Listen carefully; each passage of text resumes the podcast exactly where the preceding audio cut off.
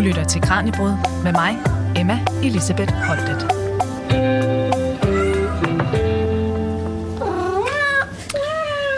Hvis vi nu forestiller os en skala, hvor der i den ene ende står vildt rovdyr, og i den anden ende står domesticeret kæledyr. Hvor vil du så placere katten henne?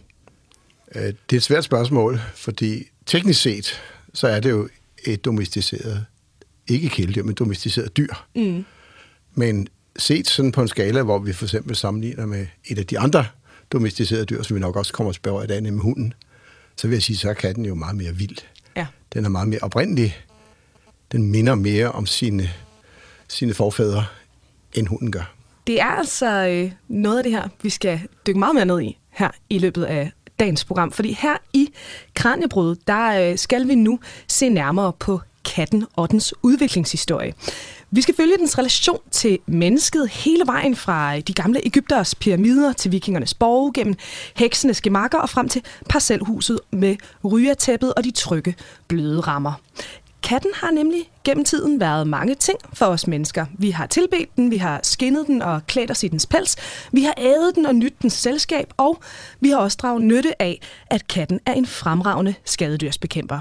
Vi skal altså lære den her mangefacetterede, selvstændige og til tider mystiske følgesvend meget bedre at kende.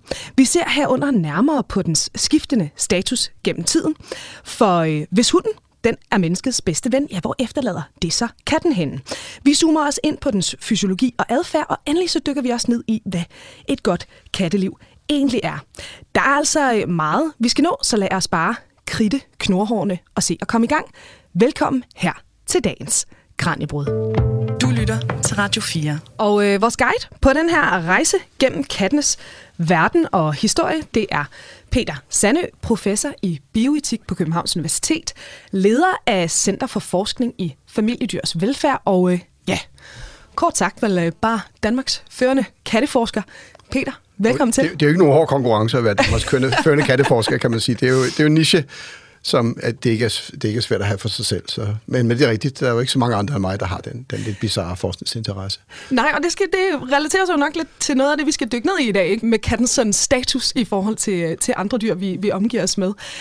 Peter, lad os starte med lige at tage et nærmere kig på hovedpersonen her i dagens program. Hvis vi nu starter med dens fysik. Den moderne tamkat. Hvordan er dens krop sådan skruet sammen? Jamen, det er jo sådan et slankt, lidt adræt dyr med en høj haleføring og løftede ører, og sådan et meget let og elegant dyr, vil jeg sige, som så kommer i nogle forskellige former, mens hundene, men med meget mindre variation end hundene. Vi har jo noget, der hedder racekatte, som vi kommer tilbage til senere, ja. Men hovedparten af katte er jo det, vi kalder landkatte, og det er lidt den samme type, altså sådan en 5-6 kilo dyr, der med mere eller mindre kort pels og løftet hoved, løftet ører, høj haleføring, meget let, elegant bevægelser, som kan let komme op i træer, kan bevæge sig frit rundt, og som er svært at holde inde i en have, for eksempel. Så, og som er anderledes end hunden på den måde. Den er jo ikke solitær, den er ikke helt alene, men den er heller ikke voldsomt social, så den er lidt mere en, der godt kan lide at gøre ting selv. Mm. Og den kan leve sammen med mennesker, men den er jo ikke sådan 100% knyttet til mennesker. Nogle gange jeg har nogle kolleger i England, som siger, men vi holder ikke katte. Katte holder os. Ja. Altså, vi er nyttige dyr for kattene. Vi er sådan nogen, der sørger for, at der er varme om vinteren og god mad og sådan noget. Men katten er et langt stykke af vejen sådan lidt ligeglad med os, andet når den skal bruges til noget. Ja, og nu kommer vi ind på noget, jeg nemlig også gerne vil høre om. Tamkatten. Du siger jo netop, den er jo ret selvstændig. Der er rigtig meget, den sådan set bare kan klare selv. Men altså, hvad er den sådan grundlæggende behov, som vi mennesker vel også til dels nogle gange er med til at udfylde? Det vigtige er at forstå, at tamkatten er jo ikke blevet til på det rygertæppe, du talte om. Nej. Tamkatten er blevet til en historie, der går mindst 11.000 år tilbage, hvor der var en afrikansk vildkat, altså nede i Mellemøsten, Nordafrika, hvor der var en afrikansk vildkat, som Nordafrika, Middelhavsområdet, og der var en afrikansk vildkat, som i stigende grad så at sige, begyndte at rykke tæt på mennesker. Vi har faktisk man har fund tilbage fra Cypern i 11.000 år siden, hvor vildkatten, den afrikanske vildkat, ikke var naturligt hjemmehørende, men hvor den faktisk er fundet begravet sammen med mennesker. Mm. Så der er meget, der tyder på, at nogle af de der vilde dyr er rykket tæt på mennesker. Det er jo ligesom vi ser hos os. Mm. Altså, er man tidlig morgen her, så kan der være rådyr og hjorter og sådan noget i folks haver. Der er nogle dyr, der rykker tæt på os, og det har så også galt for den. Og det, man kalder domesticering, er jo i virkeligheden en proces, som består i, at mennesker og dyr, så at sige, finder hinanden, og så sker der en genetisk tilpasning af dyret. Mm. Og dem, der igen er kloge på det her, jeg er ikke genetiker overhovedet, jeg er faktisk filosof af uddannelse, de mener, at sådan for 3-4.000 år siden, så havde vi det, vi i dag vil kalde tamkatten. Mm. Felis catus, som den hedder på latin, som adskilte sig fra den afrikanske vildkat, som den stammer fra. Så det er 3-4.000 år siden i Egypten, jamen så var der det dyr, som man kunne kalde tamkatten. Mm. Så kan den godt have ændret sig lidt, men den har ikke ændret sig meget. Så det er dyr, der har levet tæt på mennesker, som har levet formodentlig for det meste udendørs, har haft deres rolle med at vogte kornlager og sådan noget. For i Egypten var det produceret en frygtelig masse korn, og når man producerer korn, så har man problemer med mus og rotter og sådan noget. Så den har været rottejæger, men samtidig også i de gamle Egypten jo et dyr, som vi kan se på masser af museer også i Danmark, har været dyr, som egypterne regnede for noget og så op til. Og inden vi kommer så langt, fordi den her slægtshistorie, den skal vi dykke meget mere ned i, og den her udviklingshistorie, hvordan katten og mennesket sådan har haft en form for, kan vi kalde det evolution, ja. Er det rimeligt? Men inden vi kommer så langt, Peter, når vi tænker på katte, altså lynhurtigt, så springer vores tanker jo også hen på de store vilde katte, vi kender fra zoologiske haver, eller safarier og alt muligt andet, løverne, tigerne. Altså, den her vildkat, du taler om, som vores katte i dag stammer fra. Hvor langt ud på løvens og tigerens slægttræ er vi sådan, før vi finder den der fælles forfar? Hvordan er de relateret til hinanden? Det er jeg ikke klog nok til at svare på. Så. Men jeg ved jo, at altså, den kat, vi har i dag, den stammer fra den afrikanske vildkat. Ja. Vi er så i Danmark, og vi har stadigvæk i Europa den europæiske vildkat, som adskiller sig med at være meget mere sky. Altså, som jeg læste lige en forsker havde sagt, at den kan man altså ikke holde som hold. Det han havde forsøgt, og det var ikke gået godt. Så katten er jo så at sige blevet til fra et vildt dyr, og det der det store forskel i at fra at være vild til at blive tam, det er jo noget med sikkerhedsafstand til mennesker, mulighed for at blive præget på mennesker og sådan noget. Så når vi snakker en forhistorisk vildkat, det er ikke et eller andet kæmpestort frådende rovdyr. Det er noget, der måske har lignet. Nej, den har lignet meget. Altså, det er jo ikke en sabeltiger, der er blevet til en kat. Nej, det vi skal vide, det er jo, altså den afrikanske vildkat, ligesom den europæiske vildkat, er jo meget tæt på. Mm. Et af problemerne for den europæiske vildkat, som man jo forsøger at holde i live, det er jo, at den kan parre sig med tamkatten, så de er meget tæt beslægtet. Ja. Altså nu den europæiske vildkat, det er faktisk ikke det. Tamkatten stammer fra den afrikanske, men det er tæt på. Ja. Og det er så tæt på, så et af problemerne i Skotland blandt andet, hvor de forsøger at have en population af europæisk vildkat, det er der, de kan jo se, at omstrejfende herreløse katte faktisk kan parre sig med dem, og så går der ged i det, ikke? Ja. Så den er tæt på sådan nogle andre, det tilsvarende størrelse dyr. Den store forskel er, at den har haft nemmere at være sammen med mennesker. Og det er jo det, der er sket for katten ved domesticeringen, at den tolererer os bedre, den har nemmere ved at håndtere os. Og Peter, lige om lidt, der skal vi altså dykke ned i kattens lange udviklingshistorie, som du siger, den går jo enormt langt tilbage. Inden vi kommer dertil, nu nævnte du det selv, altså du er jo faktisk uddannet filosof. Du er uddannet både fra Københavns Universitet og Oxford Universitet, kunne jeg også se. Altså hvordan går man fra at være filosof til katteforsker? Det bliver jeg altså lige nødt til at høre. Det går jo fra, at for mange år siden, faktisk 25 år siden, der begyndte jeg at kede mig lidt. Jeg var lektor i filosofi, og synes, som jeg plejer at sige, jeg var træt af unge mennesker, der ikke mener, at den virkelige verden eksisterer. og fik lyst til at prøve noget andet. Og så fik jeg et tilbud om at blive, det dengang hed forskningsprofessor i bioetik, det dengang hed den Kongelige Veterinær- og Landbohøjskole. Og så rykkede jeg derud, og så fik jeg et område, hvor jeg skulle arbejde med at undervise dyrlæger, husdyrforskere og andre, men også forske sådan i grænsefladen over til emner som dyrevelfærd, biologi, syn på ting, der har med husdyr at gøre. Ja. Og jeg har så glad, ligesom katten, adapteret til mine nye forhold, og har aldrig set mig tilbage. Jeg har selvfølgelig stadig nogle gamle PhD-studerende, sådan, som jeg har et godt forhold til, men har været enormt glad for det der med at kunne arbejde lidt mere empirisk. Mm. Og så i stigende grad, så har jeg også begyndt at lave forskning, og noget af det, vi skal tale om i dag, det er jo dels forskning, hvor vi har været ude og studere nogle faktiske katte. På et tidspunkt havde jeg 800 døde katte i en container, som vi skal tale om ved en til efterfølgende udsendelse. Og rigtig meget af de undersøgelser, vi har lavet, det er baseret på spørgeskemaer, det vil sige, så er jeg også sprunget ud som samfundsforsker. Men vel at mærke, Når jeg springer ud som det ene og det andet, så gør jeg det, fordi jeg har nogle rigtig gode kolleger. Så jeg har dygtige sociologer, dygtige biologer, dygtige dyrlæger, som jeg samarbejder med. Mm. Og min rolle, det er at være ham, entreprenøren, der kan sætte noget sammen. Så det er også vigtigt, at alt det, jeg fortæller om i dag, er jo noget, jeg har lavet sammen med en række fremragende kolleger, forskerkolleger fra Københavns Universitet og andre universiteter. Har du selv kat? Det er et lidt svært spørgsmål, fordi jeg lever sammen med en kat. Teknisk set, så er det min kones, fordi jeg rejser så meget, synes jeg ikke, jeg kan forsvare at holde dyr, men det er klart. Jeg deler hus med en kat, og kan faktisk godt lide den, fordi jeg er nok i virkeligheden lidt mere kattemenneske end hundemenneske. Jeg deler også hus med et par hunde, men jeg synes, der er noget fantastisk ved katte. Det er virkelig det, der gør, at katten har det lidt svært, det er den jo. Ser bredt på os, giver os fingrene, hvis vi ikke lige gør, som den siger. Og sådan noget. Jeg kan godt lide den der lidt selvstændige, fanden i voldske, rend mig i røven, mentalitet, som katte har, så frem for den der lidt servile, krybende façon, som hun har. Så jeg er faktisk lidt fan af at det der dyr, der kan møde sig ind og være så fræk, og så samtidig overleve sammen med os. Ja, det er fedt. Og det er jo lige præcis det dyr, som vi skal lære meget bedre at kende her i dagens program. Og nu synes jeg, vi hopper videre, fordi altså, det er nemlig blevet tid til, at vi skal tage ud på en rejse. Så nu bladrer vi i historiebogen, og vi bevæger os nu helt tilbage til oldtiden.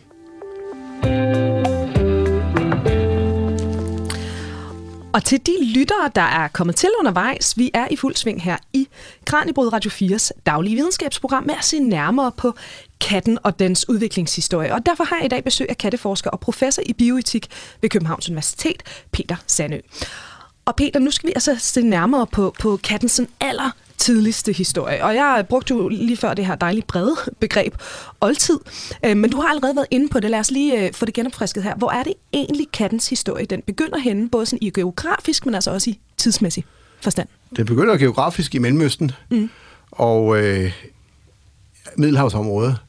Og vi ved, at det vi i dag kalder tamkatten, Felis catus, jamen den stammer fra den afrikanske vildkat, og en proces, som er forløbet formodentlig over, altså det forskere regner med sådan fra omkring 11.000 år siden til omkring 3-4.000 år siden, der ligesom det dyr transformerede sig, blev domesticeret, som det hedder. Det vil sige, man er gået til at have en separat art. Mm. Det vil sige, man har ikke bare haft nogle tamme vildkatte, men man har fået en separat art. Ligesom man kan sige med hunden, der var oprindeligt nogle ulve, så man endte med at have en anden art, der havde hunden. Mm. Ja, så havde man den afrikanske vildkat, og den er endt, som det vi i dag kalder tamkatten, og den mener man er altså først rigtig optræder i Egypten der for 3.500 til 4.000 år siden. Og det er jo så nogle dyr, som har hængt ud sammen med mennesker. Altså det der sådan domesticering, man kan lidt tro, det er sådan noget med nogen, der føler, nej, nu må vi have en kat, så går vi ud og fanger nogle vildkatte, og så begynder vi at avle på dem. Sådan er det jo ikke. Nej. Der er nogen, der er nogle vildkatte, der har været lidt mere tamme end de andre. Og de rykker tæt på mennesker, og dem, der så at sige har haft nemmest ved at tolerere mennesker, jamen de har jo så også haft en evolutionær fordel. Og så igennem rigtig mange generationer, så er de endet med at udvikle sig til at blive deres egen art, fordi de så har udviklet netop de træk, der gør, at de kan fungere tæt på mennesker. Og katten er jo sådan indrettet, at i modsætning til de vilde slægtninge, altså vi har den europæiske vildkat, og der læste jeg, som vi nævnte, at den kan man ikke tæmme. Mm. Katten, den er jo sådan, at hvis den i den sensitive periode, meget tidligt, mens den er killing, møder nogle mennesker, så knytter den sig til mennesker og ser mennesker som nogen, den altså, har en generaliseret tillid til. Så for så vidt, at den vokser op sammen med mennesker, så vil den også være en, der har nemt ved at omgås mennesker. Mm. Så det er jo nok dens vigtigste træk, så at sige, der gør, at den kan blive det, vi kalder tamkatten, det er, at den af sig selv har tæt nemt ved at omgås mennesker. Mm. Og ved vi, hvad katten den bliver brugt til her i den helt tidlige del af dens historie? Jamen altså, katten er jo stort set igennem hele sin historie indtil for 100-150 år siden jo blev brugt til en eneste ting. Nå, den har brugt til flere ting, men den primære mål, det har været, at den har været en museager. Mm, skadedyrsbekæmper. Ja. Altså det, fordi at lige så snart vi har agerdyrker, det var det, man var i Egypten, der dyrker man korn og alt muligt andet, så får man det problem, altså vælter det ind med mus og rotter, som æder ens føde, og det skal jo bekæmpes. Ja. Og dengang havde man jo ikke de moderne bekæmpelsesmidler, så naturlige bekæmpelsesmidler som katte har været helt afgørende for, at mennesker ikke endte med at ikke at få deres brød, fordi at der var nogle mus, der havde spist dem. Så katten har jo primært været en museager. Mm. Så har den jo kunne bruges til andre ting. Altså, den har en pels, så hvis der er for mange af dem, så har man jo kunne pelse dem og bruge det. Og der har jo givetvis været for mange. Vi ved jo, hvor let katte har det ved at formere sig. Ja. I dag, der, som vi kommer tilbage til, der kastrerer og steriliserer vi dem. Det er jo først noget, der er sket fra 30'erne og frem. 1930'erne og frem. Så indtil dengang har man bare haft ufattelig mange katte, hvor man har været nødt til at aflive et overskud. Mange af dem er sikkert blevet aflivet som killinger. Ja. Men nogle af os også, hvis der har været for mange af dem, så har man slået dem ihjel og pelset dem, og måske spist dem også og sådan noget. Så de har været brugt til flere ting, men deres primære mål, det har været så formodentlig som skadedyrsbekæmpere. Ja. Men derudover så har man kunnet bruge dem til alt muligt andet også. Og hvad så i forhold til netop, altså vi har også været inde på dem, de gamle egyptere. Vi tænker jo rigtig meget på de her sådan kattemumier og alt muligt andet, man finder i pyramiderne og ved arkæologiske udgravninger i dag. Ved vi, hvad den status sådan egentlig har været? Nu siger du, at den har været brugt til rigtig mange forskellige ting. Det særlige var jo, at i modsætning til, hvad der kendetegner det kristne Europa, som vi vender tilbage til, hvor katten jo var lidt hængt ud som sådan et djævelsk dyr, ja. Så tyder alt det på, at jeg er ikke egyptolog, men det, jeg kender til fra det, jeg har sat mig ind i det, jamen så har egypterne jo anset katten som et meget, meget spændende dyr. De har også dyrket den, de har masser af deres efterladenskaber og statuer og figurer og sådan noget, man også kan se på forskellige museer i Danmark. Jamen det var jo katte, så katten har jo for dem været et meget, meget fint og nærmest helligt dyr. Mm. Og der fik det godt nok en anden status senere i det kristne Europa, men det kan vi jo vende tilbage til. Ja, det gør vi. Det kan vi godt love lytterne. Det gør vi helt sikkert.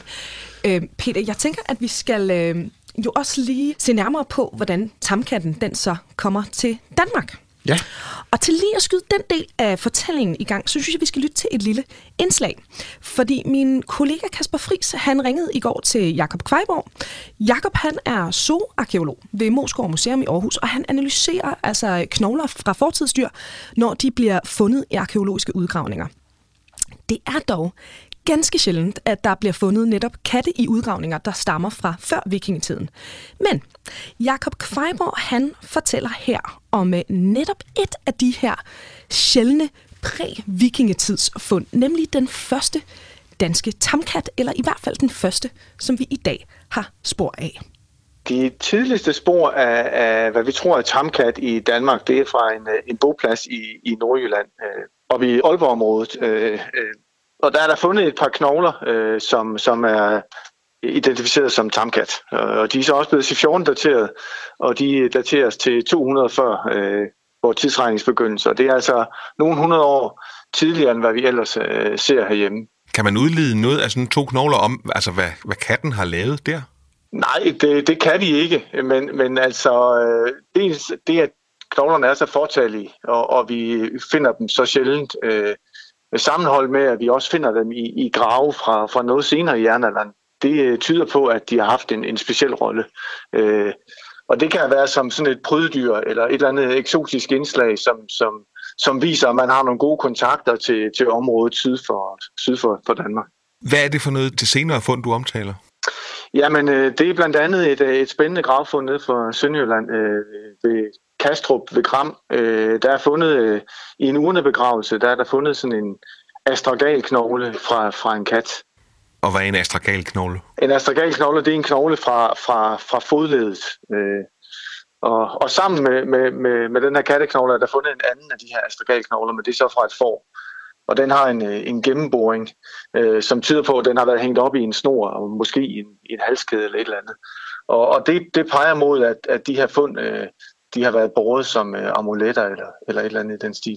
Når I har så få fund fra jernalderen, henholdsvis 200 år før Kristus og 200 år efter Kristus, ja, så må det jo være tegn på, at der ikke har været ret mange katte på det tidspunkt.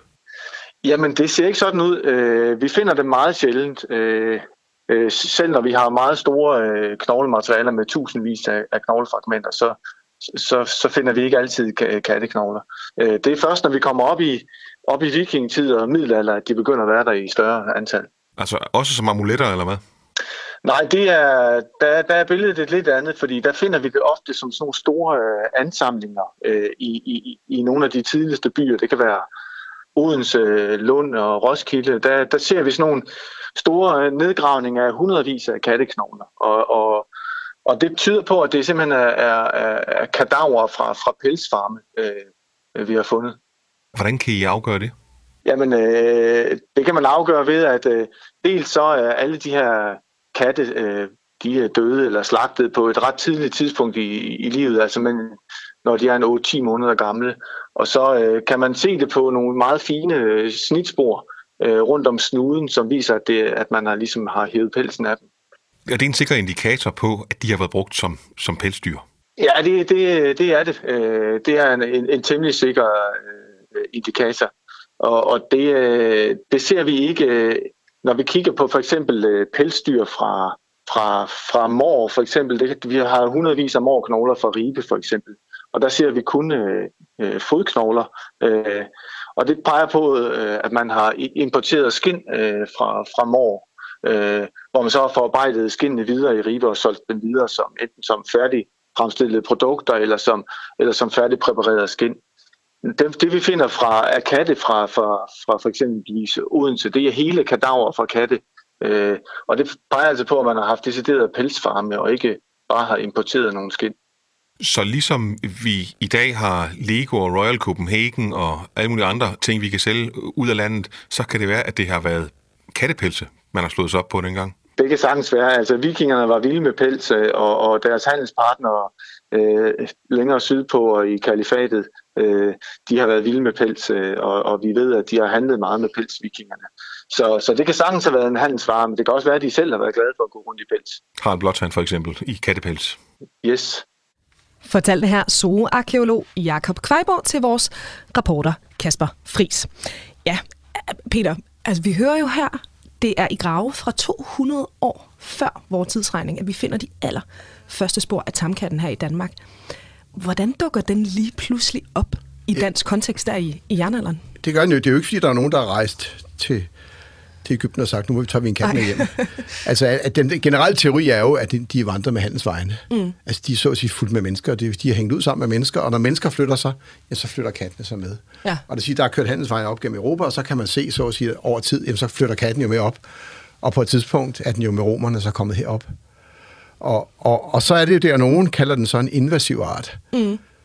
Jeg synes, det er lidt mærkeligt, fordi at den er stort set kommet selv. Altså, det er lidt, altså der er ikke nogen, der siger, nu importerer vi nogle katte. Der er så at sige katte, der er fulgt med, og så pludselig er der gradvist jo vokset en kattepopulation. Og vi hørte jo også i indslaget, at i jernalderen var der få, og så har de jo langsomt tilpasset sig her og klaret sig så fra vikingetiden og frem.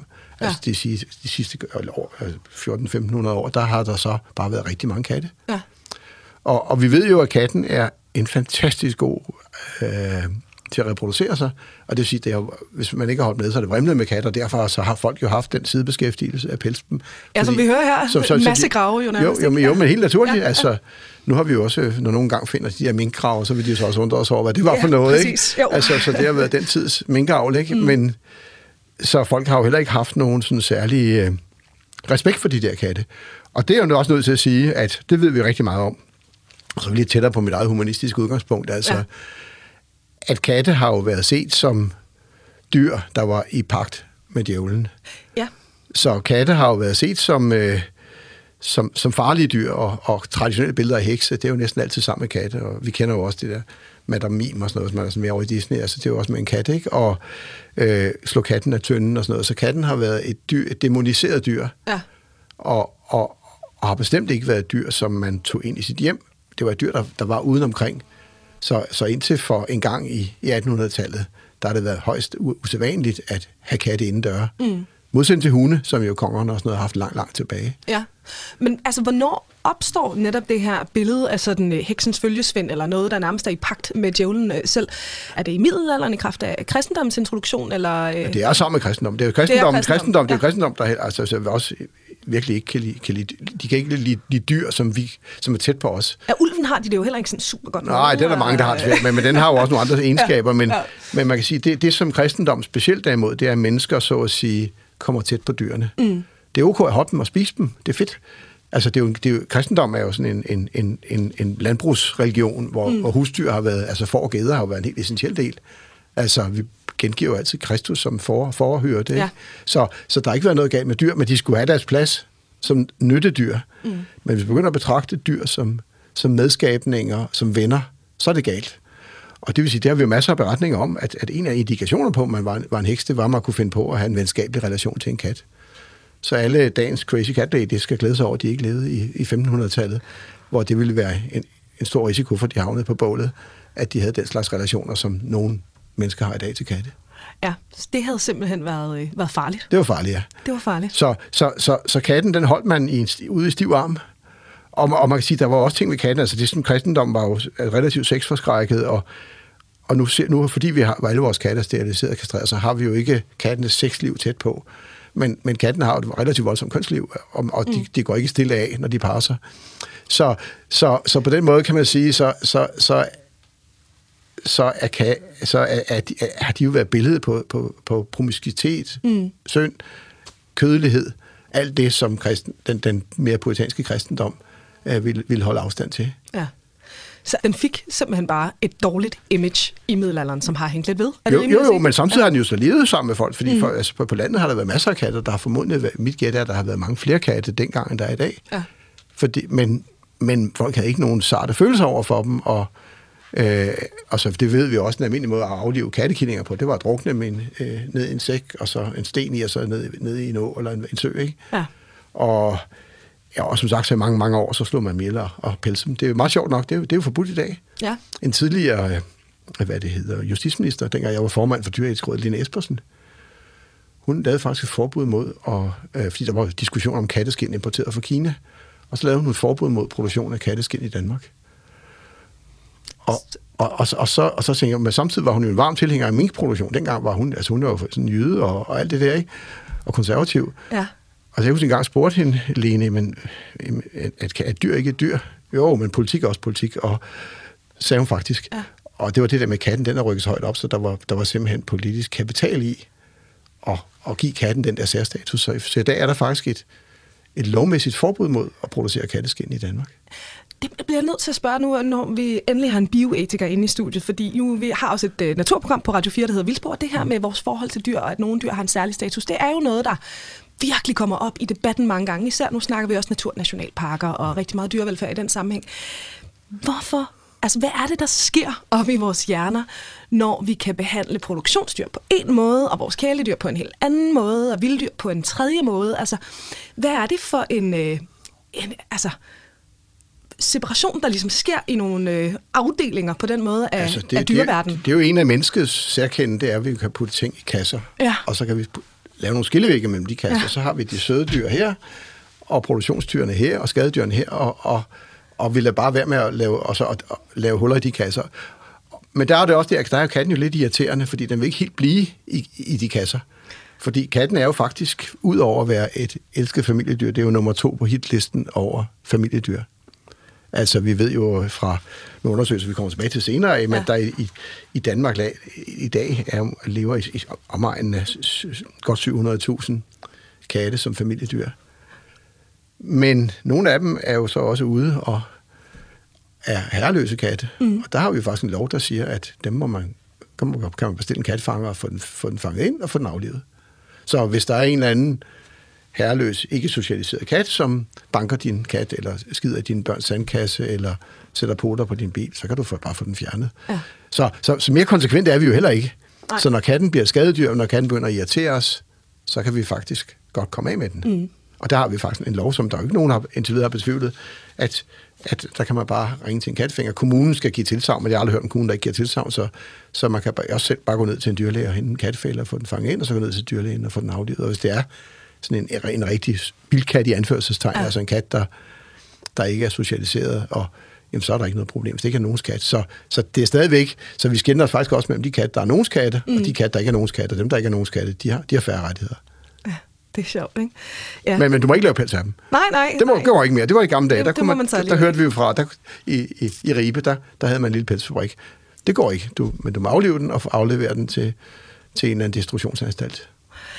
Ja, og det her, det synes jeg faktisk lige, vi skal vende tilbage til, fordi nu har vi er begyndt at bevæge os op i moderne tid her i vores snak om katten på den her tidsrejse, vi er ude på i dag. Så nu synes jeg, vi skal dvæle lidt ved det her med sådan kattens status i dag, og hvordan vi er kommet hertil. Du lytter til Radio 4. Til de nye lyttere, der er kommet til, der kan jeg sige her i dagens Kraniebrud, vi er i gang med en rejse gennem kattens historie, og det er altså en mildest talt begivenhedsrig udviklingshistorie. Og i dag der har jeg besøg af Danmarks førende katteforsker, det er Peter Sandøe, der er professor i bioetik ved Københavns Universitet. Og Peter, vi har jo talt lidt om det her med, altså kattens status i dag nu, ikke? Du siger, altså, vi må ikke lave pels af den længere, men omvendt, den er slet ikke lige så højprioriteret, kan man sige, et kæledyr, som hunden er. Hvordan er vi ligesom kommet hertil? Altså, hvis vi kigger på de sidste par 100 år, hvornår begynder vi sådan for alvor så at tage katten ind i vores hjem? Du siger, det er noget, der faktisk er sket sådan ret for nyligt. Jo, og det er jo også noget, der er nogle katte kommer ind, og det, der jo så blandt andet er sket, det er jo så også, at man i 1800-tallet fik katteavl. Mm. Racekatte. Ja. Altså, man har altid haft, altså både på hunde og katte, nogle typer af katte, der hører til forskellige steder, og også ligesom med hundene. Mm. Men den mere systematiske avl, det begyndte britterne, eller englænderne på i slutningen af 1800-tallet, viktorianismens tid. Og der var det meget moderne med katteavl. Så har vi jo fået de der katteraser, perserkatter og mancun og norsk skovkat og alle de der forskellige hellige birma og alle de der katte, som folk har i dag, som er racekatter. Det blev meget moderne i 1800-tallet, men det slog ikke helt an. Så det, på den måde kan vi sige, så har vi også i dag, vi har jo lavet en undersøgelse for ikke så mange år siden om blandt folk, der har katte. Mm. Og der kan man jo så se, at det er jo kun 17% af kattene, der er racekatte. Men der er nogen, der er racekatter. Mm. Det er sådan en særlig gruppe af katte, som folk betaler en frygtelig masse penge for, eller relativt mange penge for, flere tusind kroner ofte. Og så er der hovedparten af kattene, som de får gratis, fordi det er nogen, der sætter sådan en lille sædel op i brusen, jeg har holdt kattekillinger, hvor du har nogen, eller hvordan det nu er, man får fat i dem. Så katten er et bredt spektrum, og de lever også under meget forhold. I den ene ende har vi jo folk, der har en racekat, har en lejlighed inde i byen, har det, der hedder en indekat. Ja. Og i den anden ende har vi folk, der er boet på landet, hvor de har nogle katte, som kommer og går, og helt langt ude på landet. Mm. Og der har vi jo nogen, der sådan hænger ud i stallen, og måske knap kommer ind og sådan noget. Så vi har faktisk blandt ejede katte, helt spektrum fra staldkatten. Mm. Den kat, som landmanden eller den ejer af tidligere landbrug har, hvor der render nogle katte rundt og holder musene nede, men ikke kommer ind, man får lidt mad og bliver taget sig af, men ikke helt ejet. Mm. Og i den anden ende, så har vi jo dem, som bor i en lejlighed, er kastreret, steriliseret, en racekat, og som aldrig kommer ud, ikke? Ja. Og i forhold til de her racekatte, vi var også lidt inde på det helt i begyndelsen af det her program, ikke? Fordi hvis vi nu tager dens største kæledyrs konkurrent, hunden, altså racehunden, der har vi jo alt fra de her sådan kæmper, som Grand Danois for eksempel, og så ned til nogle helt bitte små chihuahuaer, man nærmest kan stå med i en enkelt hånd, ikke? Der er jo sådan en vildt stor forskellighed blandt hundene, både i adfærd, men jo i særdeleshed også i udseende, ikke? Og du har jo sagt det her, så det har vi jo ikke helt på samme måde hos kattene, vel? Som jeg er med på en mancun for eksempel, den er jo kæmpestor i forhold til en almindelig huskat, ikke? Ja. Altså. Jo, men det ved vi også, altså hvis vi ser på... For det første er det sådan, at i vores del af verden, at vi skal gå ud til hovedparten af verdens hunde, lever faktisk i udviklingslandene, og de er jo sådan nogle mongrels, de er sådan nogle bastarder. Men i vores del af verden er der jo kun, racehunde, og så blandinger, og nogle af dem bliver så solgt til en høj pris, og bliver kaldt designerhunde, det kan vi snakke om en anden gang. Ja. Og der er op til der er omkring 400 racer.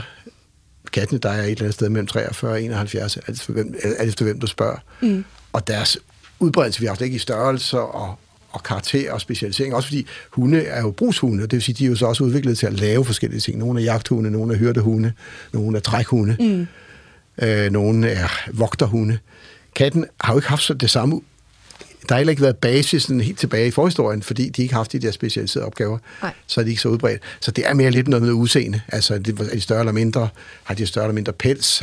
Har de mere eller mindre fladt hoved? Har de nogle spændende farver? Har de nogle flotte blå øjne? Og det er sådan noget, det går på. Og så er der lidt adfærd, der følger med. Mm. Men det er jo meget mindre spænd i diversitet, i udseende og i adfærd sammenlignet med hundene. Ja, og jeg ved, altså nu ved jeg godt, du er jo ikke dyrlæge, du beskæftiger dig jo med etikken i forhold til det her primært, ikke? Men betyder det så også, at racekattene så ikke er lige så for ædlet, eller man fristes nærmest til at sige degenereret, som man jo altså har nogle racehunde, der er i dag? Det ved jeg simpelthen ikke, at dyrlæge, så har jeg jo lavet noget forskning sammen med dyrlæge om det, og der kan jeg jo så sige, at alt tyder på, at en del af racekattene faktisk har et større sygdomspres end de udavlede landkatte. Okay. Men der har bare ikke forsket nær så meget i det. Så. Men altså, da vi lavede en stor undersøgelse, der kunne vi jo se en statistisk signifikant forskel. Altså, de racekatte, vi havde, de var markant mere syge end landkatten. Og så er der selvfølgelig et lille problem der, nemlig at hvis du har købt en dyr racekat, så er der måske også mere sandsynligt, at du tager den til dyrlægen. Men selv når vi korrigerer for det, og jeg har en god kollega i London, Dan O'Neal, som har lavet nogle undersøgelser, de er ikke voldsomt store, så jeg er nødt til at sige, at der er masser af usikkerhed, men hovedbilledet, det er jo, at landkatten, den lever altså noget længere end nogen af racekatte. Men så skal også høre det med, og det hører det samme med hundene, så kan der også være nogle racekatte, som lever længere, men hovedbilledet er, at hovedparten af racekattene ligger i den mere syge ende. De er mere degenererede. Og der er også nogle af dem, der har det de samme. Nu har vi snakket om fladnæsede hunde i mange sammenhænge. Der er jo også fladnæsede perserkatter og sådan noget. Overdriver du det, jamen, så får de jo problemer af forskellige art med deres åndedræt og tårerfløde og alt muligt andet. Og langhårskatte kan få nogle problemer med, hvis de slipper ud, så kan de ikke klare sig, fordi så kan de ikke sonere sig selv og sådan noget. Så der er også nogle problemer med katteavl, men katteavl er et meget mindre tema, blandt andet fordi, at som sagt, i Danmark er det kun 17% af kattene, der er racekatte. Så det spiller ikke så stor en rolle, og katten er lidt længere nede på status, og der er ikke så mange, der forsker i dem. Ja. Så vi ved lidt, men ikke så meget, nær så meget, som vi ved om hundene. Og apropos det her med status, er det rigtigt forstået, at I simpelthen også har lavet undersøgelser, der viser, at folk simpelthen ikke vil bruge lige så mange penge på deres katte, som de for eksempel vil, når det gælder deres hund? Ja, fordi da vi lavede den undersøgelse i 2021, der tog vi jo nogle mennesker, altså vi tog de to grupper, dem der...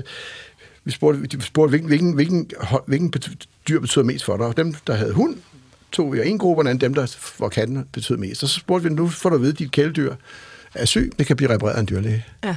Og så spørger vi, hvor meget vil du betale, før du vælger aflivning. Altså, for at vide, den kan faktisk blive repareret, blive god igen, men det koster nogle penge. Hvor langt vil du gå op i pris? Og blandt de jo adspurgte hundeejere, der var 45%, som ville betale 5.000 kroner eller mere. Blandt katteejerne var der 23%, der ville betale 5.000 eller mere. Så helt grundlæggende at sige, så jamen, og det er jo alle mulige undersøgelser. Vi lavede også for nylig en undersøgelse af, hvor meget man vaccinerer sine dyr. Jamen, alle hunde bliver vaccineret. Langt hovedparten af kattene får højst en vaccine. Ja. Selvom man får at vide, at de skal vaccineres hver 3. år. Så katten er jo meget, meget længere nede på den der rangstige. Ja. Altså, som jeg plejer at sige, hvis folk sulter, så får katten et spark i røven, og hunden får en sidste mad. Altså, katten har ikke været nær så god til at indønde sig, og det har lidt gør med dens karakter. Det er det, jeg sagde i starten, at jeg kan godt lide den, for den giver en den der fuckfinger. Men det gør jo så også, at den, når det brænder på, så sidder katten på et mere yderligt mandat gennemgående. Mm. Og nu inden du bliver bimlet af en række mennesker, oftest af hundkøn, som siger, at de elsker deres katte overalt i verden, så skal vi selvfølgelig sige, at der er en stor spredning her. Mm. Og der selvfølgelig er mennesker, som holder rigtig, rigtig meget af deres kat. Så det vil jeg slet ikke prøve at benægte. Nej. Men når jeg lægger sådan en iskold statistisk gennemsnitsberegning ned over det her, så er katten langt længere nede i hierarkiet, end hunden er. Ja. Så den her frihed, katten den har, til forskel fra vores andre kæledyr, netop at den kan komme og gå, som den vil, og faktisk er rigtig god til at klare sig selv, det har altså også sin pris. Jo, men man kan sige, at de har også nogle muligheder. Det er noget af det sjoveste, vi lavede det der studie, hvor folk blandt andet spurgte dem, hvor de har fået deres kat fra. Mm. 10% af kattene, dem har de fået, fordi katten bare var kommet gående og siger, her kommer jeg vil gerne bo hos dig. Ja. Så det har så været kat, der ikke har haft et mærke eller et tip eller sådan noget. Så katten kan jo også vælge og sige, nu gider jeg pokken ikke bo her mere, nu går jeg et andet sted hen. Nej. Min nabo, han var meget irriteret over en kat, som hang ud hos ham, og så tog jeg ned til min kone, der er dyrlæge, og fik læsens tip, og så fandt jeg den, hvor den boede, så kørte jeg ned med den til der og sagde, men det er jeres kat. Ja, den kommer en gang ugen ad, og man kan ikke lide den anden kat, så går den andre steder hen. Så katten har jo en større frihed, men det er klart, at den frihed gør så også, at de så lettere bliver væk, og lettere bliver kørt over og alt muligt andet. Men omvendt vil jeg så sige, hvis jeg skal pege på en dyreart, som jo egentlig får lov meget høj grad at leve på sine egne præmisser, så er det jo de der... nogle 80% af kattene, som kommer ud. For de kan have et liv udenfor, hvor de kan gøre, hvad de vil, og så kan de komme ind. Når de ikke er spærret inde i en lejlighed, så snakker jo indekattene, de er jo spærret inde, ikke? Men dem, der ikke er spærret inde, de har jo faktisk mulighed for selv at bestemme.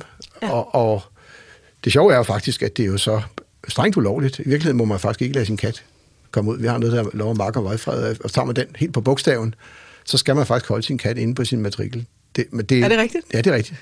Det er jo helt vildt. Det er helt vildt, altså, men jeg har også nogle gange spurgt diverse ministre, om det ikke var på tide at lave den om, fordi det er jo det, over 80% af katteejerne overtræder den lov hver dag. Ja. Men hvis der kommer en konflikt, altså hvis du siger, du bor i et eller andet forstadskvarter, og der er en nabo, der siger, nu vil jeg simpelthen ikke se din katte inde på min have mere, så kan du få et tilhold, og så kan du være nødt til at lave sådan noget NATO-hegn omkring din have for at holde din katte inde. Men det er ikke nogen, der gør. Nej. Men i teorien er det sådan... Og folk kan også optage din kat, som det hedder. De kan fange den, og så kan de aflevere den til politiet og sådan noget. Det er helt vildt. Men samtidig, og det er jo så en undersøgelse, den er ikke kommet ud endnu, og den er i peer review, som det hedder. Men altså, den har været igennem første runde, jeg tror nok, den skal nok blive udgivet. Men der har vi jo så også lavet et studie, hvor vi satte GPS'er på de der udkatte. Ja. Og vi har lavet på 97 udkatte, altså ejerkatte, som kommer ud. Og medianen, altså der, den typiske kat, det er 7 fodboldbaner, de går. Det er jo rigtig stort område. Ja, og nogle går meget længere. Det er helt fra 1 fodboldbane til 100 fodboldbaner, men medianen, der hvor det typiske kat, det er 7 fodboldbaner. Så der er rigtig, rigtig mange kattehader, der kan blive irriteret over den ene kat. For hvis man forestiller sig 7 fodboldbaner og lægger dem i et villakvarter, ja, så er der godt nok mange haver, den kommer igennem den kat. Det må man sige. Og jeg vil lige skynde mig at sige til lytterne, hvis I nu sidder derude og tænker, det her med status og katten, der render rundt frit, det vil jeg gerne vide noget mere om. Men så har jeg godt nyt, fordi Peter, han er faktisk med igen i studiet i morgen. Og her skal vi netop dykke ned i det her med kattens plads her i Danmark. Både hjemme i stuerne, men altså også ude i den vilde natur. Men inden vi kommer så langt, vi er jo altså ikke helt færdige endnu. Fordi inden vi siger farvel og på genhør i morgen, der skal vi altså lige runde noget af det, vi er ved at være inde på her. Nemlig, hvad det gode katteliv, det mon egentlig er. Du lytter til Radio 4. Og her i dag, der har jeg besøg af katteforsker og professor i bioetik, Peter Sandøe. Og nu skal vi se lidt nærmere på, hvordan man gerne vil leve livet, hvis man er kat. Peter, vi har lige rundet det lige her før. Vi har i dag nok ikke helt så meget respekt for vores katte, som de gamle egyptere havde, men altså, vi vil jo heller ikke skinde vores katte længere, som man gjorde i vikingetiden. Og de fleste danskere, de vil jo nok bare rigtig gerne have, at deres kat, den har det godt. Så hvis vi nu har en tamkat, hvad er dens drømmeliv så? Altså udover selvfølgelig, som du siger, den jo helt sikkert gerne vil ud af lejligheden. Den vil kunne bevæge sig frit. Jamen jeg tror, altså vi ved jo faktisk fra vores egen undersøgelse, som er publiceret internationalt, at har du en kat, der er en ren indekat, så har du taget noget fra den. De har en højere forekomst af forskellige adfærdsproblemer. Det er ikke alle adfærdsproblemer. Altså det, den begynder at krasse din Børge Mogensens sofa i stykker, er jo ikke nødvendigvis noget, der gør ondt på katten, men der er jo ting, stressrelaterede sygdomme og sådan noget, som får en større forekomst. Så man kan sige, hvis man har en indekat, så bør man faktisk begynde at interessere sig lidt for, hvordan man kan berige dens liv. Mm. Og folk tror katte, at det eneste, man kan gøre ved en kat, det er at fodre den. Og det er så et andet problem, at mange af dem bliver alt for fede, specielt indekattene. Så det, man skal gøre, det er jo så at lave noget sammen med sin kat. Og nu er jeg ikke adfærdsterapeut, men altså, der er jo masser af ting, du kan gøre. Du kan lave sådan nogle agility-baner i dit hjem. Du kan klikkertræne. Du kan lære, hvordan du kan ligesom fodre stimulere den til, og så få den i gang med nogle ting og sådan noget. Så det er da i hvert fald en ting, du kan gøre. En anden ting, det er jo så også at finde ud af at få den til at have et godt socialt liv. Og der kan det jo, en af de ting, der er udfordring med katte, det er jo, at de jo ikke er 100% glade for andre katte altid. Mm. Og klemmer man dem sammen med nogle katte, de ikke kan lide, så kan det også give en masse adfærdsproblemer. Så som udgangspunkt, så er det jo alt andet lige nemmere, at en kat har en lem, den kan gå ud af, og så kan den sige, nu gider jeg ikke være her, nu går jeg mig en tur. Men det er klart, der er så for en vis procentdel af befolkningen, at så kan det ikke lade sig gøre. Mm. Men for resten, der vil sige, der er det som sit udgangspunkt, så må katten komme ud, og så må vi jo så bare prøv at glemme, at det faktisk er strengt ulovligt, det man gør. Ja, det er så mærkeligt det her med, at de egentlig ikke må gå frit. Ja. Altså, det er jo helt tilbage fra 5.000 år siden, så har mennesker og katte haft det her forhold, hvor den er kommet og gået. Ja, og det gør de jo stadigvæk, altså, fordi det er sådan, den er, og den er jo dødirriterende, og man kan også sige, hvis nu man forestillede sig, at man boede i et forstadskvarter og ville holde sin kat inde, jamen prøv at forestille dig en sommer som her, hvor man ikke måtte åbne dørene. Det er der sagen, fordi hvis man åbner døren, så går katten jo. Altså, så på den måde kan man sige, det kan jo ikke lade sig gøre. Altså det, og så det der med, at man skal sætte sådan noget NATO-hegn med, som sådan med eventuelt med det strøm i, eller sådan noget på sin grund for at sørge for. Det er der nogen, der gør. Der er jo folk, der laver sådan store kattevoliere og lægger deres terrasse totalt af, og så kunne gå ud gennem terrassen. Men hovedparten vil jo sige, at det er der altså ikke noget at gøre ved. Den kat må gå sådan en tur, men så bare være forberedt på, at den nok kan møde nogle folk, der bliver lidt sure. Jeg bliver en gang med, når jeg skriver om det her, der er jo folk der hader katte, så ringer de og skælder mod, når jeg har sagt et eller andet. Og jeg er jo ikke specielt, jeg kan så sagtens forstå det synspunkt, og der er også nogen, der ringer og spørger, hvilken hunderace skal man have, som er bedst til at nakke katte, ikke? Altså, så, jo, altså folk, der siger, men der er katten jo nok smart nok, hvis der er en hund.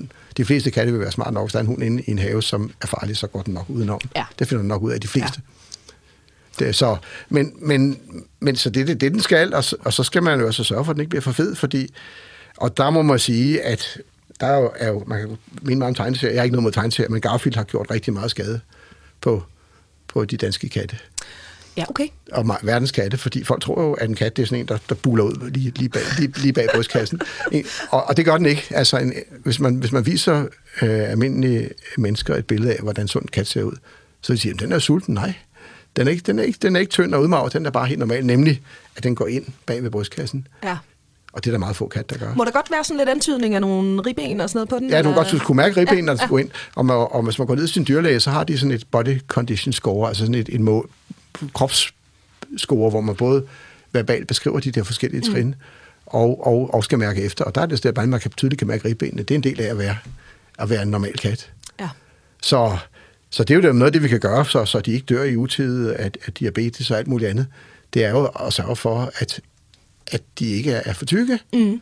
Og en af de ting, der gør, at de bliver mindre tykke, det er selvfølgelig, at de kan komme ud og gå. Selvfølgelig er der så også en fare for, at de finder en madkæreste et eller andet sted.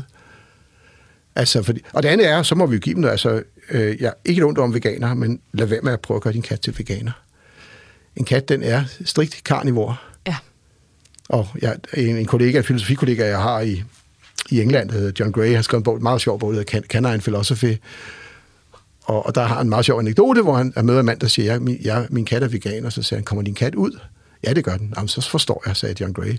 Fordi det går selvfølgelig andet sted hen og får noget at spise. Ja. Ikke? Fordi det er, altså man kan, alt respekt for folk, der er veganere, det kan man sagtens være, det er vi jo lavet til.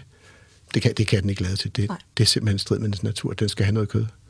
Så hvis man er veganer, så skal man nok holde op med at holde kat. Hvis man skal leve 100% vegansk, ikke? Eller som du siger, lad den æde nogle mus udenfor, ja. Så får den de dyr alligevel. Men det er jo ikke nok. Altså, og så mange mus er der ikke, og så dygtige er de ikke altid til at jage og sådan noget, så de er nødt til at have noget kattemad, hvor der er noget animalsk protein i, ikke? Så det, der er jo nødt til at sige, det er altså også stadigvæk en strikt karnivor, modsætning til hunden, som jo er meget mere omnivor, og faktisk godt kan klare sig meget mere på stivelse og sådan noget, end katten kan, ikke? Ja. Så der var altså nogle gode råd til katteejerne derude. Peter, her til sidst, vi har jo altså som sagt i dag dykket ned i den her flere tusind år lange udviklingshistorie, altså, så man når jo selvfølgelig ikke det hele på 50 minutter. Det er klart. Hvis der nu sidder nogle lyttere derude og tænker, det her, det vil jeg altså gerne lære noget mere om, er der sådan et specifikt kapitel i den her kæmpe historie, som du sådan personligt synes er interessant at gribe fat i, hvis man nu sidder og gerne vil nørde videre ned i det her?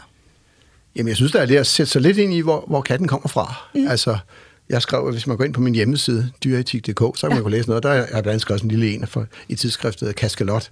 Altså, så man ligesom begynder at tænke lidt over, jamen, det der dyr, hvor kom det fra? Ja. Og så gør sig klart, at sådan som vi holder katte, det er ikke det, katten er lavet til. Katten, man skal ud på landet for 100 år siden, og så sige, det er det der, katten er lavet til.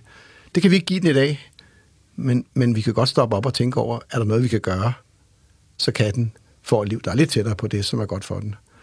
Og så er der selvfølgelig en helt afgørende forskel fra tidligere, det er, at vi kastrerer og steriliserer. Det har jeg stor sympati for, fordi ellers så kan vi ikke styre det, så skal vi til at aflive en masse af dem, og de ser ud til, at det klarer de rimelig godt. Så det skal vi selvfølgelig gøre, og så skal vi jo huske, når vi lukker dem ud, på den anden side også sørge for, at de kan komme hjem. Ja. Og det vil sige, at vi skal huske at mærke, og vi skal huske at få dem mærket og registreret. Hvis de ikke skal både mærkes, de skal have et øremærke eller en chip, så skal de være registreret i et katteregister. Og så kan man jo også vælge, det har jeg selv valgt, fordi vi har en kat, som faktisk gik vild. Mm. Pludselig så var den væk, og vi troede, den var død. Min kone er kendt i lokalsamfundet, så satte den på Facebook, så fandt vi den. Den var simpelthen gået for vild. Den kunne ikke finde hjem. Og så sad den om jeg ude for nogle andre større, som ikke ville have den. Og nu har vi givet den en GPS på, så vi kan have en lille katte-GPS. Og så kan man på sin smartphone når som helst følge øje med. Ligesom når man har børn nu om dagen, så kan man se, hvordan det går ned i vuggestuen. Så hvis man har sådan en katte-GPS, så kan man faktisk følge sin kat, og så sørge for at holde øje med den og få den hjem igen, hvis den nu er så dum, så den går så i stedet hen, hvor den ikke kan finde tilbage. Ja, fantastisk. Det er simpelthen kattemærkning for viderekommende, kan man sige. Og det er jo en meget enkel ting, så jeg vil sige, vil man have en kat i den elektroniske tidsalder, så skal man lige vente den til at gå med det halsbånd. Den vejer 28 gram, sådan en katte. Og jeg får ikke penge af firmaet, skal jeg lige sige. Så synes jeg, det kunne være et godt tip, fordi så kan man, hvis man er bekymret og bange for at miste misser, så kan man faktisk sørge for at holde øje med den på sin telefon, og så sørge for, at man altid er i kontakt. Ja. Det bliver hermed ordene i den her omgang af Kraniebrud. Katteforsker, professor i bioetik ved Københavns Universitet og leder af Center for Forskning i Familiedyrs Velfærd, Peter Sandøe. Tusind tak, fordi du var med her i dagens program. Det var da så sjovt. Tak skal du have. Og til lytterne, som sagt, I kan altså lytte med i morgen samtidig, fordi her kommer Peter endnu en gang forbi studiet, og her skal vi nemlig se nærmere på, hvad der så sker, når katten den er herreløst. Er den så et vilddyr, eller er den bare en fortabt kælemis? For dansk lovgivning beskriver nemlig de her herreløse katte som et problem, men er det her egentlig rimeligt? Skal katte absolut have en ejer? Det bliver vi klogere på i Kraniebrud i morgen. Nu er der ikke andet tilbage end at sige farvel. Mit navn det er Emma Elisabeth Holtet. Tak fordi du lyttede med og på genhør.